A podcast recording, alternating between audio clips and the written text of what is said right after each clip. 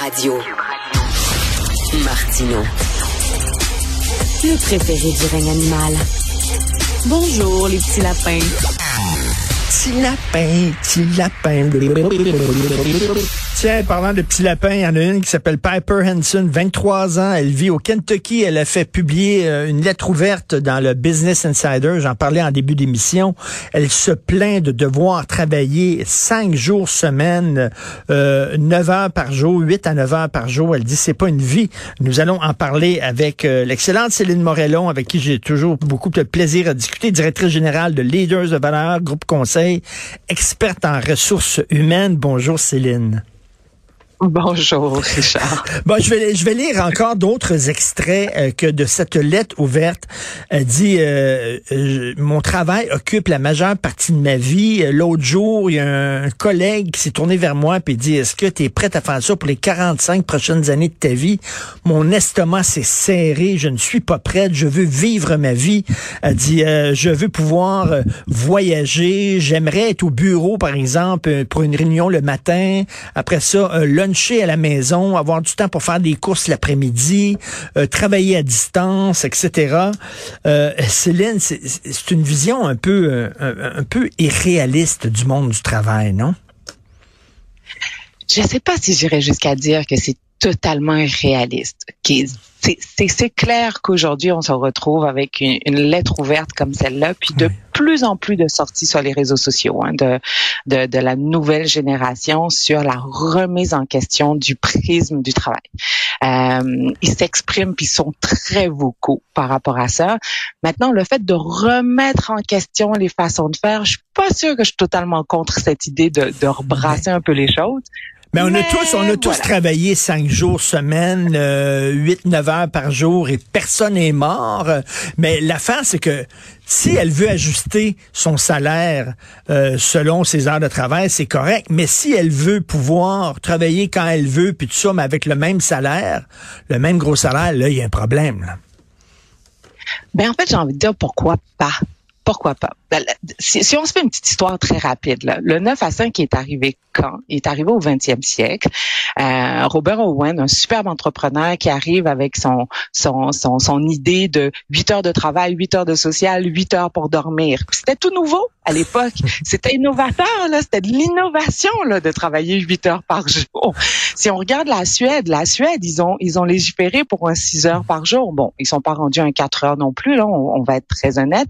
Euh, mais on, se rend compte que la, la, pandémie est venue renforcer cette idée que de rester dans un cadre de 9 à 5 et de penser heures de travail plutôt que résultat, ouais, ça, ça, ça, coince en tout cas, puis pas juste pour la nouvelle génération. C'est une demande ben de flexibilité qui vient partout actuellement. Ah ben ça c'est intéressant. Donc c'est pas seulement euh, ceux, que j'appelle les petits lapins qui demandent ça. Là. Il y a des gens aussi là, qui sont plus vieux puis qui veulent aussi avoir une vie. Parce que quand ils pensent, Céline, euh, euh, une journée c'est 24 heures. On dort 8 heures. Donc le tiers de notre vie. Si on a 90 ans, on a passé 30 ans inconscient. On a passé 30 ans à dormir sur 90, c'est incroyable. Donc, et là, euh, et là donc, il reste euh, les, deux tiers. Mais sur les deux tiers, il y a la moitié de ça où on travaille. Donc, effectivement, la, portion où on vit euh, est assez est assez petite. Oui, mais on faut rajouter aussi le temps de transport. Donc, ça veut dire que hmm. techniquement, même lorsqu'on travaille 8 heures, techniquement, on travaille 10 heures dans sa journée si on se rajoute en moyenne une heure de transport. Donc, on travaille beaucoup plus que toutes les autres tranches de notre vie qui est consacrée à notre vie sociale ou au fait de se régénérer puis de dormir. Puis je pense que c'est ça c'est là-dessus qu'ils mettent des mots euh, cette nouvelle génération là sur TikTok ou, ou ailleurs. C'est là-dessus qu'ils mettent des mots sur pourquoi je devrais consacrer la majeure partie de mon temps éveillé à travailler pour quelqu'un d'autre. Et là, euh, on, on met pas, là, quand tu as des enfants, il faut que tu arrives, les devoirs, faire la bouffe, le bain, la petite histoire, et après ça, tu es totalement épuisé. Tu, tu, tu, donc, euh, les gens, les jeunes se disent, euh, on, on s'est souvent posé la question, y a-t-il de la vie après la mort? Eux se disent, y a-t-il de la vie avant la mort? C'est ça qu'ils se disent. C'est exactement ça. Et en fait, ils sont tout simplement en train de nous pousser à nous remettre en question sur le cadre qu'on a décidé qui était confortable. Il y a une étude là, de, de Civil Library qui est sortie en 2017, donc avant la pandémie, qui disait que près de 90% des gens préférerais avoir un horaire plus flexible. Puis quand on parle de flexibilité ici, là, on parle de choses qui sont déjà offertes même dans les conventions collectives. Là. Pas travailler le vendredi, faire du 9-10, les fameuses vacances illimitées qui sont arrivées. Donc, il y a plein de façons de voir un horaire flexible. Mais si on reste à l'intérieur de la journée, près de 90% d'entre eux disaient, moi, est-ce que je peux adapter mon horaire à mon rythme de vie, puis à mon rythme biologique? Il y en a qui sont plus productifs le matin, il y en a qui sont plus productifs en fin d'après-midi puis en début de soirée. Et quand ils ont la capacité, donc ça veut dire que tu n'es pas en service à la clientèle, d'adapter ton travail, pourquoi je le ferais pas pour rester dans quelque chose qui convient à la paye? Donc, c'est ça qui est remis en question aujourd'hui, puis je peux pas être contre. Je peux pas être contre la vertu. Est-ce que les gens sont prêts à avoir moins d'argent dans leur poche, mais avoir plus de temps libre? les gens sont prêts à avoir moins d'argent dans leur poche pour plus de flexibilité en notant que ça ne remette pas en question leur confort alimentaire. Puis quand on parle de confort alimentaire, ça veut dire d'être capable de manger, d'être en sécurité, de se loger, puis évidemment d'avoir un peu de loisirs. Donc tant qu'on ne touche pas un petit peu à la base euh, d'une vie qu'on considère comme étant correcte lorsqu'on se compare à son environnement, ils sont prêts à lâcher un petit peu euh, pour plus mmh. de flexibilité. Maintenant, tout, tout est affaire de, de comment on discute entre employeurs et employés, puis comment on fait preuve de créativité, mais je parlerai surtout de confiance. Jusqu'où on se fait confiance pour laisser aller les choses, mais le cadre légal non plus est pas fait. Hein pour qu'on sorte du 9 à 5. Même, même les accidents de travail, le, le, pour avoir droit à un accident de travail, il faut qu'il ait lieu à l'occasion du travail. Puis le plus souvent, à l'occasion du travail, on se dit que c'est à l'intérieur de notre horaire de travail. Donc, mmh. même au niveau de la, la législation, il y a une forme de contradiction entre ce qu'on voudrait pour le futur puis ce qu'on est capable d'avoir aujourd'hui. Donc, c'est, pas, une, pas une mince affaire là, de changer ça. Ben, vous dites que finalement, c'est arbitraire, hein, qu'on est arrivé à euh, cinq jours semaine, huit heures par jour, euh, ça pourrait être différent. Et c'est ce qui. L'autre jour, l'autre jour, on a eu une journée de congé férié le lundi. On a eu un week-end de trois jours. Et quand on est revenu au travail, tout le monde on se regardait en disant, waouh, un week-end de trois jours là, c'est vraiment humain parce que sinon un week-end de deux jours, là, on va se le dire, Céline, le samedi on fait des courses on court comme des fous, on fait des courses, puis tout ça. Fait que là, on, on scrape le samedi et euh, il nous reste une journée. C'est pas assez pour recharger ta batterie, ça.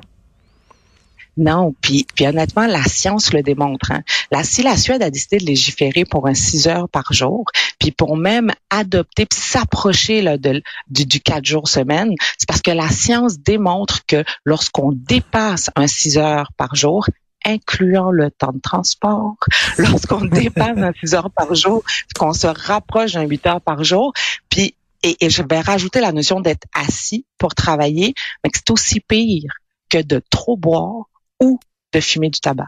Ah Donc, on, que, c'est dangereux pour la santé. Donc, on, se rend compte que là, on est obligé là, de, de, se poser la question parce qu'on a la capacité aujourd'hui de faire des études et de faire des analyses qui nous permettent de voir quel serait le rythme qui serait beaucoup plus euh, intéressant pour un être humain. Donc, oui, faut se poser la question. Maintenant, est-ce que c'est jusqu'à dire qu'on va tout jeter? Je suis pas certaine qu'on soit rendu là, définitivement pas. Les employeurs sont pas rendus là c'est certain. Là. Ils ont déjà du mal à en revenir là, de ce qu'on a fait après la pandémie.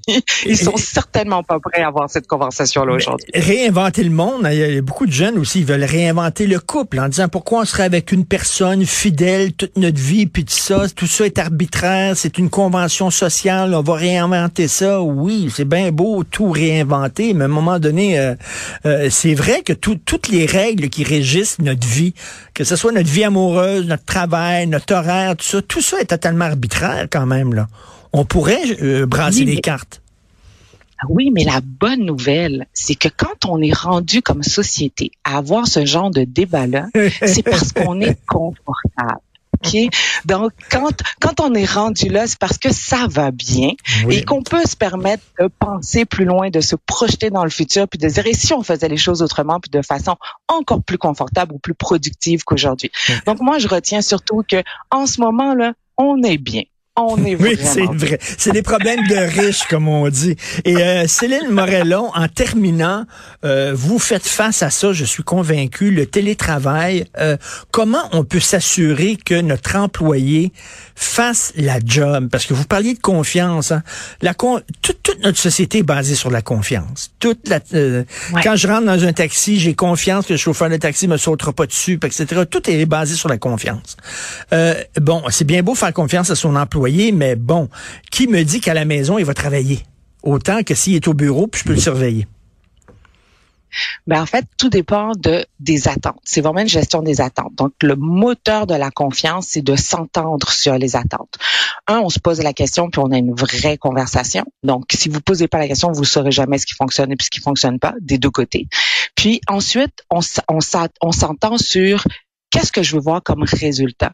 Puis si le résultat c'est à la journée, c'est à la journée. Si c'est au mois, c'est au mois. C'est à l'année, c'est à l'année. Mais c'est quoi, quel résultat je veux? Puis un petit truc que je donne, combiner flexibilité et exigence. C'est pas parce qu'on donne de la flexibilité que ça veut dire qu'il faut être souple sur ce qu'on attend. Non, hmm. donnez de l'autonomie, proposez de l'autonomie, soyez exigeants sur les résultats, puis vous allez voir là qu'il y a une forme d'appropriation du challenge qui se passe. Puis après ça, respectez la personnalité de vos employés. Il y a des employés qui sont plus introvertis, il y en a qui sont plus extravertis, il y en a qui sont confortables avec la technologie, d'autres pas. Donc être créatif, être ouvert à faire les choses autrement, puis à s'adapter euh, de façon, puis à personnaliser les façons de faire, c'est vraiment la clé. Donc la base de la confiance, ce sont les attentes, puis après faites preuve d'ouverture, puis communiquer, s'il vous plaît. Ben écoutez, euh, ils le font pas. Ben je suis content de vous parler. Vous avez changé mon point de vue parce que je, je riais de cette fille-là, mais effectivement, pourquoi on pourra pas faire les choses autrement? Toujours un plaisir de vous parler. Céline, Céline Morellon, directrice générale de Leaders de Valeur Groupe Conseil, experte en ressources humaines. Bon week-end de deux jours. Bon, week-end.